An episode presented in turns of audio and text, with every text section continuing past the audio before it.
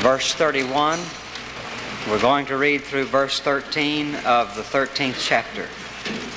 1 Corinthians chapter 12, beginning with the last verse of that chapter, verse 31, and reading through the entire 13th chapter. And the message tonight is a conclusion of our studies on spiritual gifts, and it is entitled Something Better Than Gifts.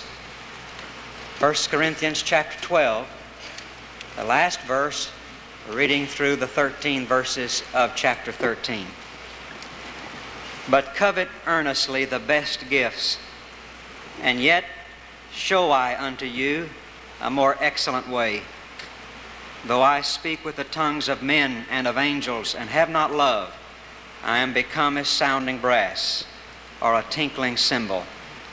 Though I have the gift of prophecy and understand all mysteries and all knowledge, and though I have all faith so that I could remove mountains and have not love, I am nothing. And though I bestow all my goods to feed the poor, and though I give my body to be burned, and have not love, it profiteth me nothing. Love suffereth long and is kind. Love envieth not.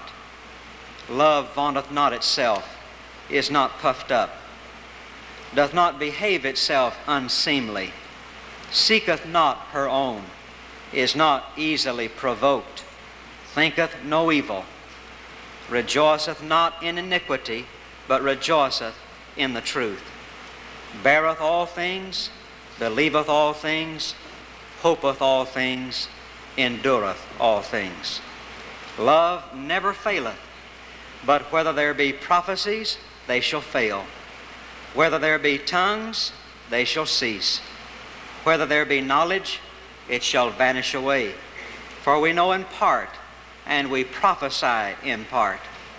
But when that which is perfect is come, then that which is in part shall be done away. When I was a child, I spake as a child. I understood as a child. I thought as a child. But when I became a man, I put away childish things.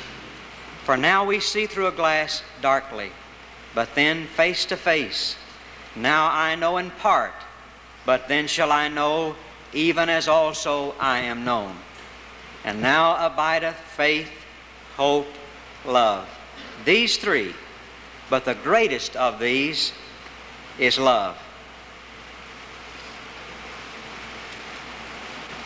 It seems almost sacrilegious to say anything about that chapter. To dissect it seems to be sacrilegious. To outline it to comment upon it seems beside the point. There is probably not a greater chapter in all the Word of God. Many have memorized it, songs have been written about it, it's been preached on so many times in so many ways. We read it, I've read it so many times, and yet there is a uh, certain something about it, such an anointing of the Spirit upon it that to read it again over and over again never loses its beauty and never loses its power. But really, the significant thing of the chapter is where it is found. Probably you would never expect to find such a beautiful hymn on love where you find it. And perhaps to the casual reader, it seems to be an interpretation, or rather an interruption of the apostles' train of thought. At first glance, it might seem that the apostle has done what preachers are wont to do that's to get off the track, to uh, take a little side road, to detour. But when you come to understand you understand that actually Paul is not interrupting his trainer thought, but rather he is intensifying his thought. He is not digressing, but he is delving deeper into what he's talking about. And really, to understand the text, you have to understand the context. Chapter 12 on one side, speaking about the spiritual gifts that God has given to every believer. Chapter 14 on the other side, giving some rules and regulations for the exercising of certain gifts. And in between, this beautiful chapter on love. One seminary professor said, chapter 13 is the meat between the two pieces of bread. Paul has been discussing spiritual gifts. I think perhaps he anticipated that we might do something that we do, and that's place any gift, all gifts, no matter how great they are, in a position that they really do not merit. As Paul comes to the end of this 12th chapter, as he has described the, the marvelous makeup of the body of Christ as it is expressed in spiritual gifts, and he has outlined those gifts and detailed many of those gifts, some of them greater than others, some of them more profitable than others. And he comes to the end of this chapter and he addresses himself to the church and he says, You ought to desire and uh, to prize and to be zealous after the, the greater gifts, the great, greatest gifts.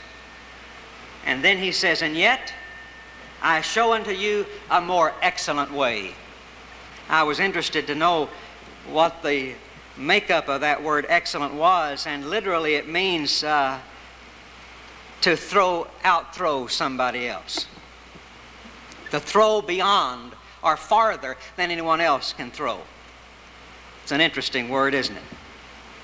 What a man can accomplish with spiritual gifts and how God has blessed the body of Christ with spiritual gifts.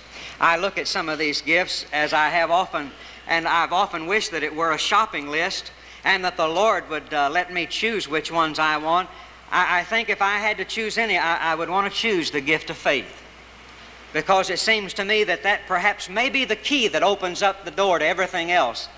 And uh, wouldn't it be great to be able to have all of those gifts rolled up in one human personality and what you could accomplish? And yet, Paul says, I tell you something, I want to show you something that will outthrow the greatest gift imaginable. I show unto you a more excellent way. I show you something better than gifts. Now, don't interpret this to mean that Paul is saying love must be accompanied with the gifts, or the gifts must be exercised in love, and that the gifts of our, are of no value unless they are ministered and exercised in the realm of love. That is what Paul is saying. That is true, but he is saying more than that, much more than that. What he is saying is there is something even better than gifts, period.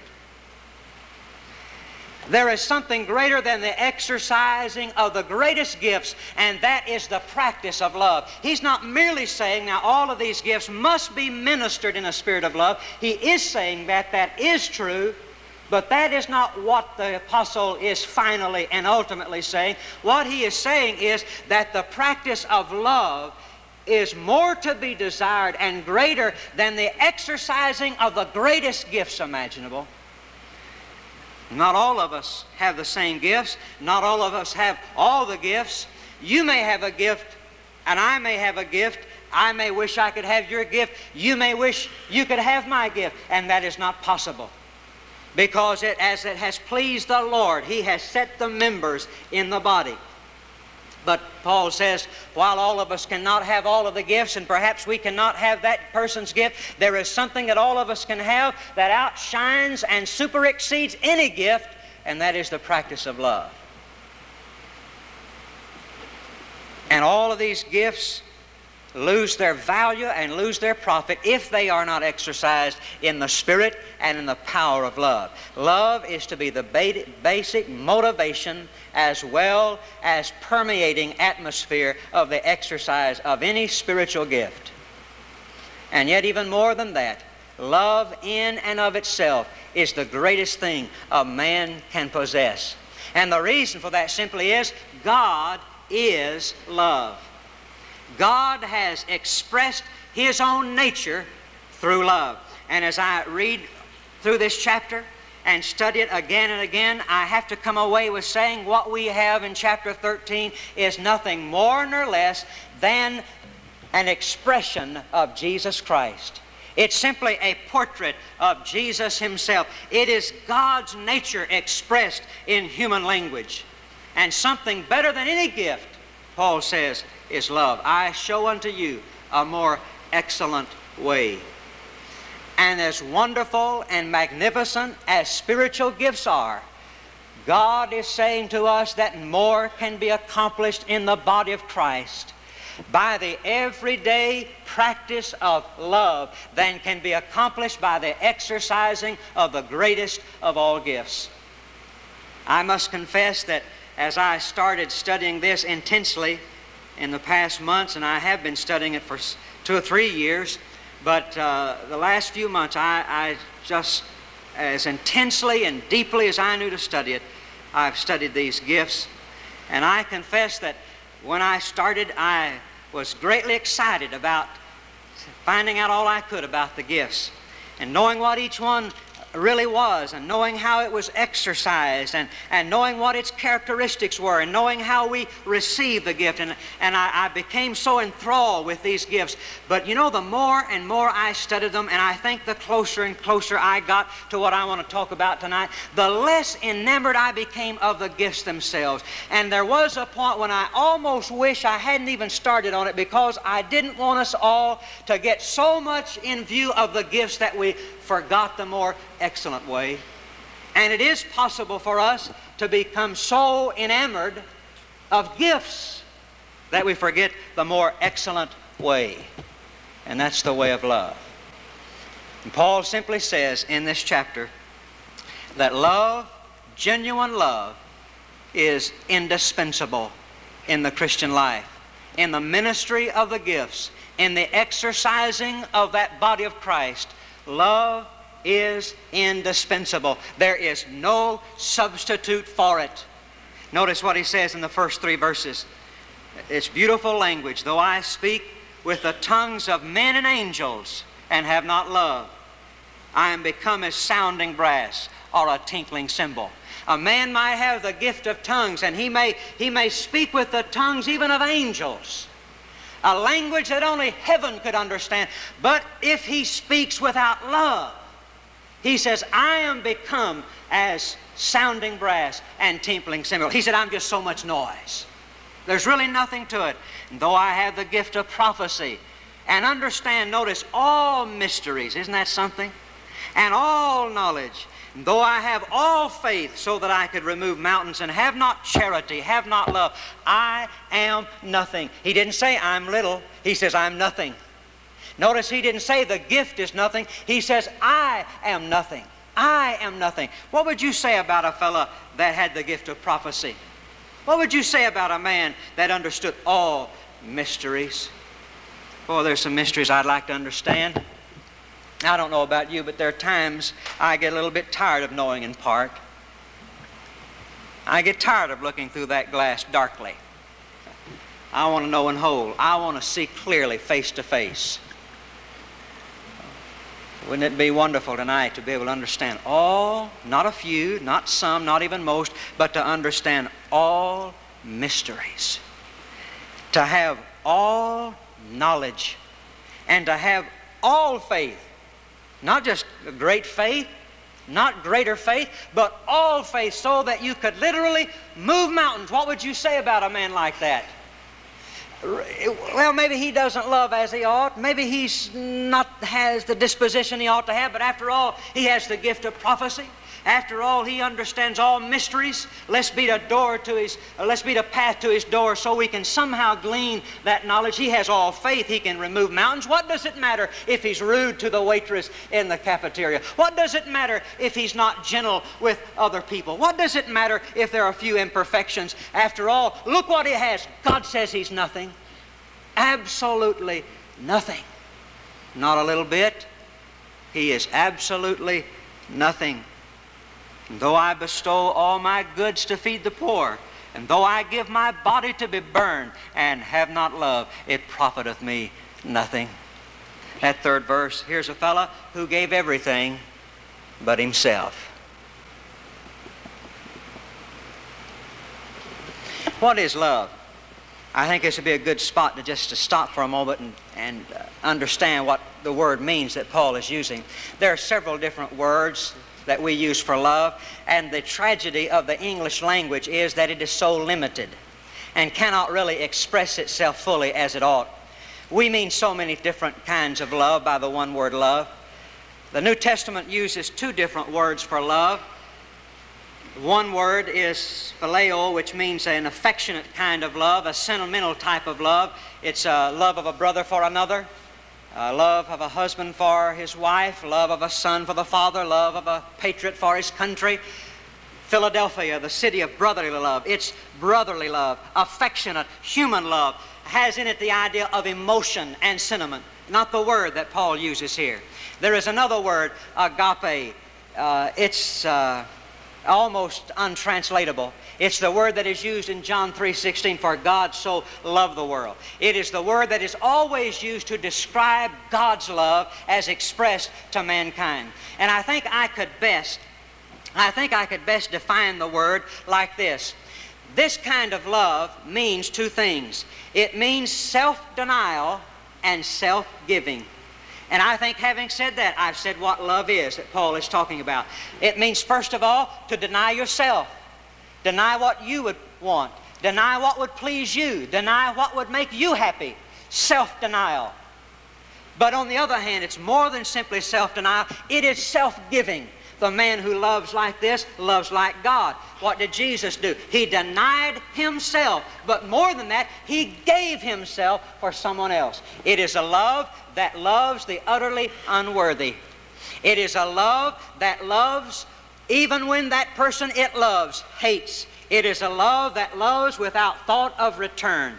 It is that kind of love that Paul describes in Romans chapter 5. While we were yet sinners, God commendeth His love towards us. While we were in the very process of sinning against God, hating God, being the enemies of God, yet He loved us. It is that kind of love that expresses itself, denies itself, and gives itself to a person that it well knows in the end is going to reject that love. That's what Paul is talking about. And this fellow in verse 3, he gave every, everything but himself.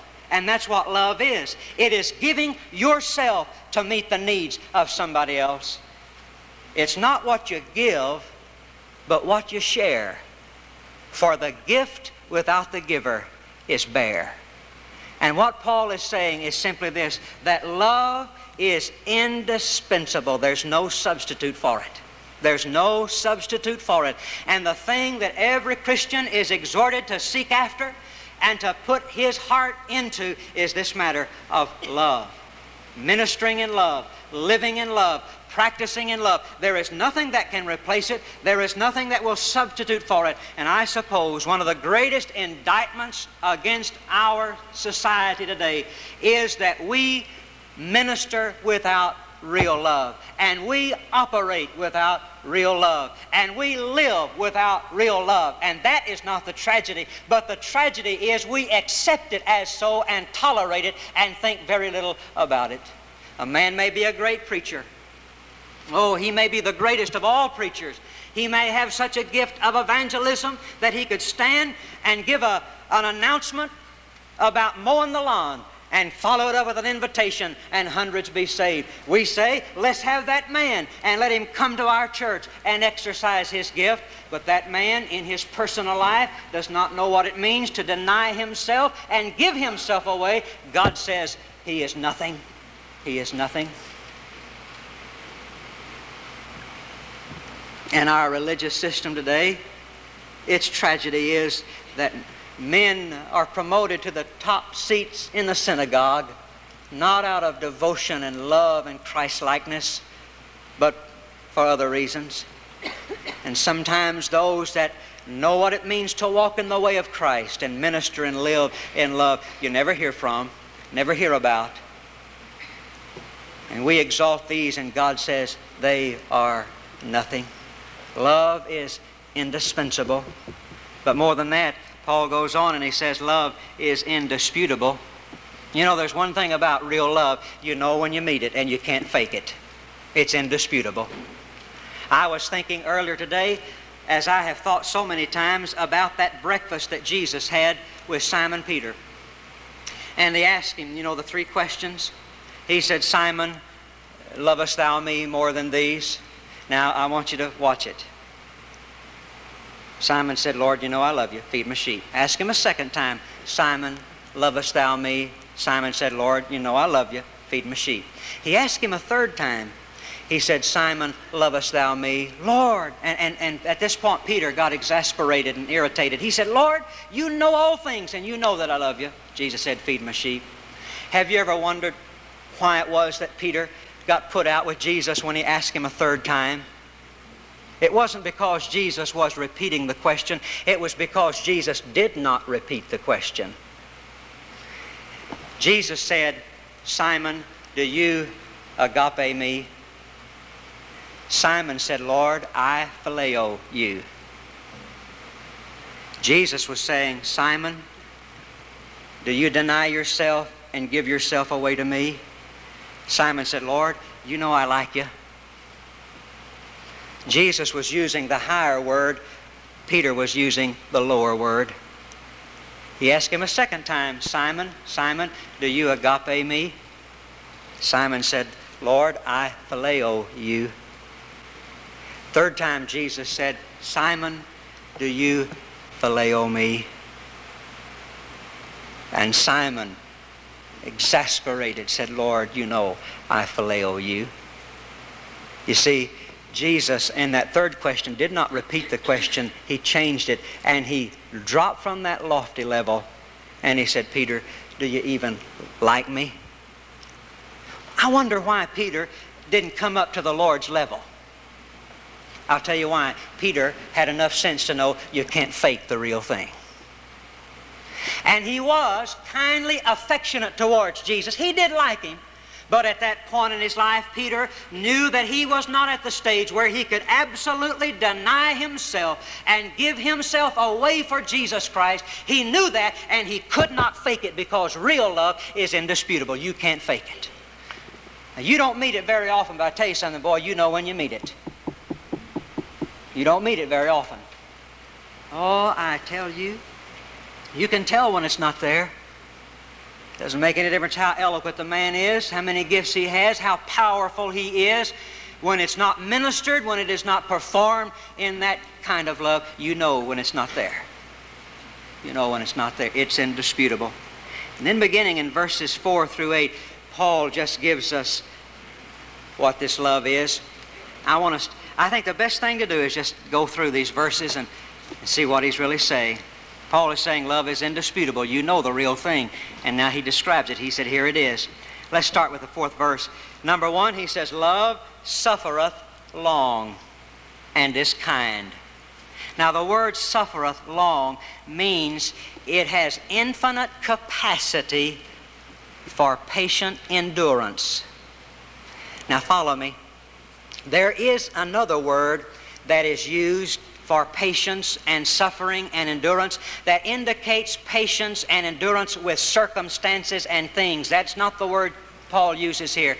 The word he uses here indicates a patience and an infinite capacity to endure ill treatment from people, not things, not circumstances. He says real, genuine love has about it a capacity to be mistreated, ill treated, misjudged, wrongly judged, and yet just endure it. Take it. And he's good natured about it. You see, he throws that in, he's kind. Not only does it suffer long, I know some people who can suffer long, but they're not kind about it, they're not sweet natured about it. It's not just taking it, but it's taking it with a sweet, sweet spirit. It's kind. And it has the idea that while this fella is doling out mistreatment and ill treatment, you're doling back in return kindness and goodness. Now, uh, I, I think most of us are going to fall short of the measuring stick tonight. Probably there's no more painful thing that I've done in my own life than just today go through this again. Love suffereth long. You being mistreated by somebody, ill treated by someone, Love takes it, endures it, and in return is sweet natured and returns goodness and kindness. That's love. Notice next love envieth not. Literally, he says, love doesn't boil with jealousy. The word indicates it is not pleased with the failure of others. You know, the, the greatest, uh, the most horrible thing about envy is envy is not so much wanting what somebody else has, their position, their reputation, their attention. But the horrible thing about envy is that when that person fails, we're pleased with it. Every time I go to a convention, I don't know if I gather more grace or more gossip. But you know, every year there's some pastor, some evangelist, someone in the convention that God has used in a unique way, and, and uh, man, their church has just grown, almost exploded. And uh, you can walk up to a preacher and say, Well, what do you think about so and so's work down there? Well, I don't think it'll last. And you get the idea you're hoping it, he's hoping that it won't. Love envieth not. Love is not pleased when somebody else fails. You know, it's so difficult for us to have this kind of love at times because there are people that we do not agree with. And I've learned something of late that I already knew but didn't know I knew. I don't have to agree with somebody theologically for them to bless my life and to have fellowship with them. We don't have to ha- have to see eye to eye on everything in order for us to fellowship together. But isn't it strange how, if there is someone that we don't agree with on every little point and we stand at theological poles different from each other, isn't it strange that somehow there is a warm feeling that goes through us when they fail? He says, Love is not pleased at the failure of others. Love envieth not. Notice next, love vaunteth not itself, is not puffed up. Now, those two things go together. Vaunteth not itself refers to the outward manifestation, and is not puffed up refers to the inward disposition. The uh, vaunteth up is a, uh, vaunteth itself is a very picturesque word and could be translated, love is not a windbag. The word literally means sounding off or showing off. Love does not sound out its own praises. It doesn't go around patting itself on the back and talking about what it's done and what it has accomplished, its achievements. And some of us say, well, I don't do that. But he says, and it's also not puffed up. And that refers to the inward disposition. It means to be inflated from the inside. Just, I may not express it, I may not tell y'all how wonderful I am, but I know that I am. Love is not puffed up. It doth not vaunt itself. It doesn't talk about itself. It doesn't brag about itself. It doesn't show off. It's not a braggart. You know, you don't love doesn't have to brag. You know it's there. I'm always impressed how they introduce people. The smaller they are, the bigger introduction it takes. Have you ever watched, you have, how they introduce the President of the United States? Ladies and gentlemen, the President of the United States. They don't go back to tell where he was born, what school he went to, how many awards he won, how many committees he served on how much money he's given to this, what he's done here, and all of his accomplishments. They simply say, ladies and gentlemen, the President of the United States. Always humbles me when I go someplace and they spend about 15 minutes trying to explain why they've invited me. so now, folks, don't get scared, don't get nervous. I want you to know what all he's done.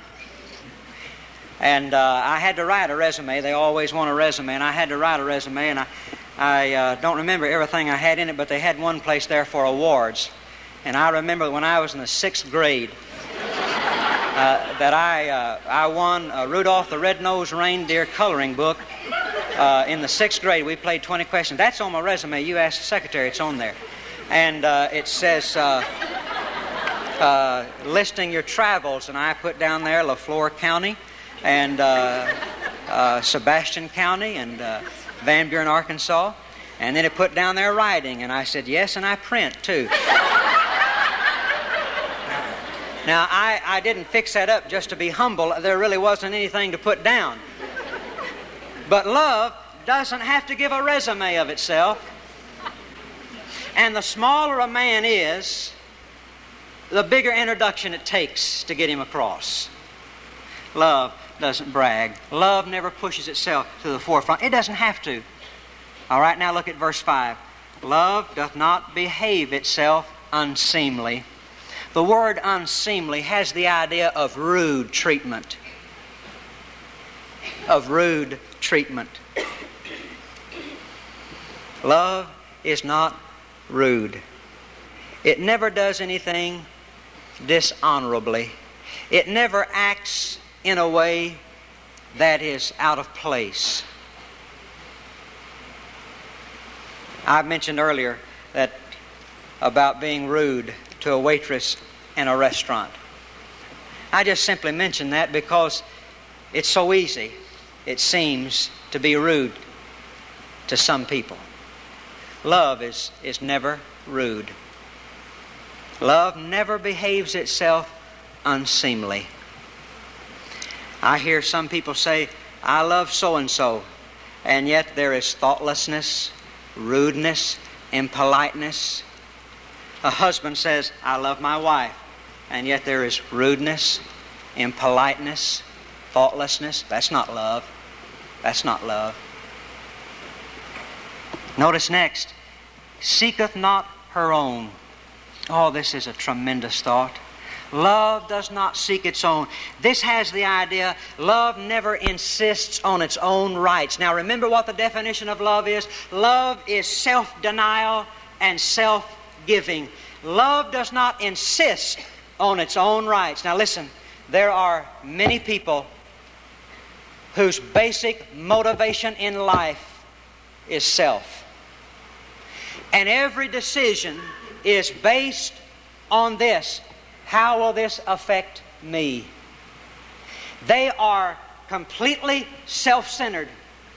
And their motivation isn't what they can do for somebody else and how they can help somebody else, but they are basically motivated by how they can enlarge their own holdings or how they can enlarge their own reputation. And they always think in terms of, now, is this going to be fair to me? A person so motivated by selfish interests and his first thought and his middle thought and his last thought and his second thought is always, What about me? How will this affect me? Love never seeks its own, never insists on its own rights. And I could tell you tonight how you could stop every argument, every squabble in every church and in every home, and that's if people practice love and walk the more excellent way. I guarantee you tonight, as sure as there's a God in heaven, every time you've lost your temper and there's been an anger uh, rise out of your heart and there's been a fight and a fuss, it's because somebody has been insisting on their own rights. And then we say, I love you. That's not love. The interesting thing about this word love, it is always used in regard to the will, never in regard to the emotions not talking about sentimental, emotional type of affection and attachment. He's talking about a, a willful love where I will to deny myself and give up my personal rights, and I sacrifice every right I have for your good and your welfare. Love seeketh not her own. Now, notice this next one, oh brother, is not easily provoked. Now, folks, I'm sorry, but you're going to have to scratch out that word easily. It's not there. It just ain't there in the Greek text. Don't you wish you could leave it there? That's uh, kind of a vent, an escape valve. If we could leave it there, we could always say, Well, I wasn't easily provoked, but after a while, no. What Paul is saying is he is making an absolute statement. He's saying love is not simply not easily provoked, love is not provoked, period. You ever You think you could provoke God? I read somewhere in this book where they took his son and they spit upon him. They pulled his beard from his face and they put a crown of thorns on his brow. And they lacerated his back and they nailed him to a cross and they stuck a spear in his side. And he said, Father, forgive them, for they know not what they do. You think you could provoke Jesus? Love is not thin skinned, is the idea behind the word.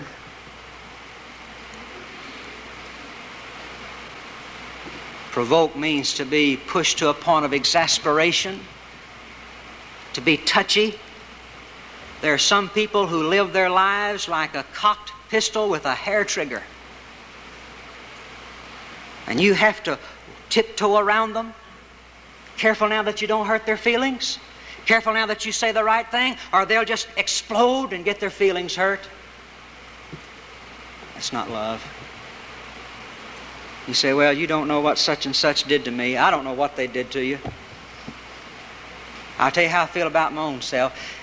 I've been mistreated before, but I tell you this much I've never really gotten what I deserved in mistreatment.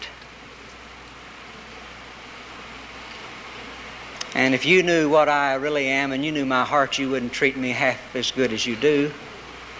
And if I knew you and what you really are, I wouldn't treat you half as well as I do. It doesn't make any difference how you've been mistreated, friend. You've never gotten what you deserved.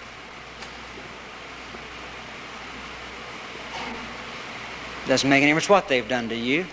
I tell you what, when somebody takes you and nails you to a cross, then you come back and tell me what somebody did to you.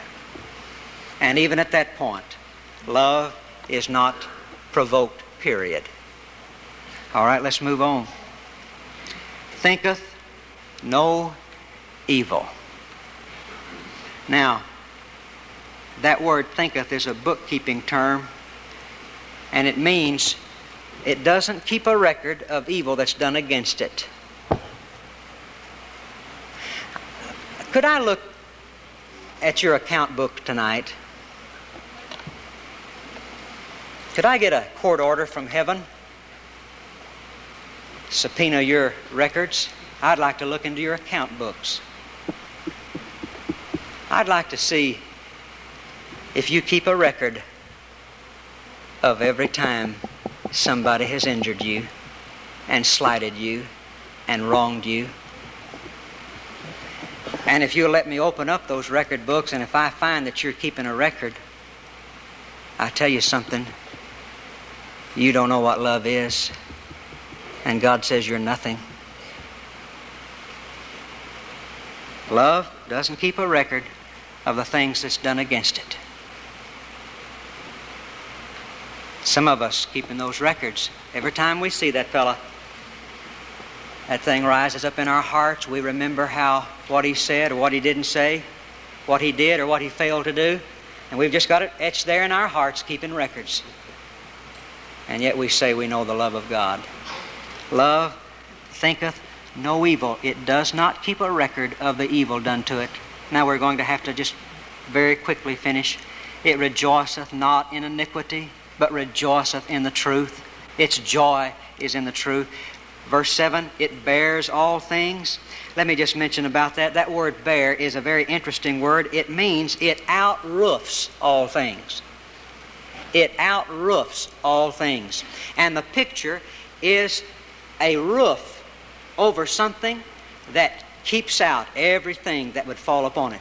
Now, there are some things that will keep us from being hurt. There are some things that will keep bitterness and resentment from affecting us but nothing like love. Love will just outroof anything else. And love is such a roof that when resentment comes and bitterness comes and ill treatment comes and misjudgment comes, it never touches us because love keeps it from affecting us as a roof keeps the rain from coming inside the house. Bears all things, outroofeth all things. It believeth all things. And the idea there is it is always ready to give a second chance. It, it's more eager to believe the good about a person than the evil about a person. Now, we're just the opposite. We are more suspicious and more eager to believe the bad about a person. But it believeth all things. It's ready to give a person a second chance. Next, it hopeth all things, endureth all things. Now, that word endureth is very important because love has an enduring hope. It doesn't make any difference how bad things look, there is a hope within the heart of the Christian who loves that God is in charge and there's going to be victory. But even when hope gives away, it keeps on enduring all things. Even when there's no hope, it endures all things. Now we come to the last point of the message. Not only is love indispensable and indisputable, but love is indestructible. Verse 8 Love never faileth. Love never faileth. That word is so unusual. The background, the root of that word, now listen, means literally, love is never booed off the stage.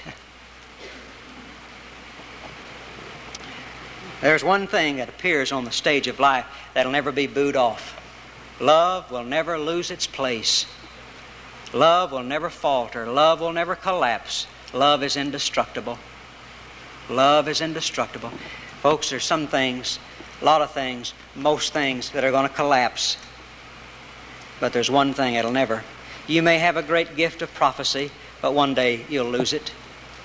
And if you spend your whole Christian life just loving that gift and being enamored with that gift, you're going to lose it. You may have the gift of tongues, they'll cease one day. And if you spend your life being enamored with that gift and exalting that gift, it's a waste. You're going to lose it. You may have the gift of knowledge. It'll pass away, it'll vanish. Paul says the more excellent way is love because it'll never fail. It'll never fail. It'll never fail in your life. As you practice it and minister to others in the spirit of love, it'll never fail. It'll always work it out. It'll never fail. And that's the one thing that you carry into glory with you faith, hope, and love. But the greatest of these is love. Now let's bow together.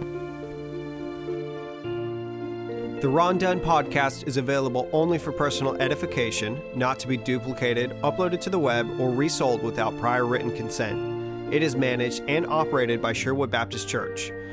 If you would like to listen to additional Ron Dunn messages, visit sherwoodbaptist.net slash bookstore and search Ron Dunn. For more Ron Dunn materials, including sermon outlines, devotions, and scanned pages from a study Bible, please visit rondunn.com.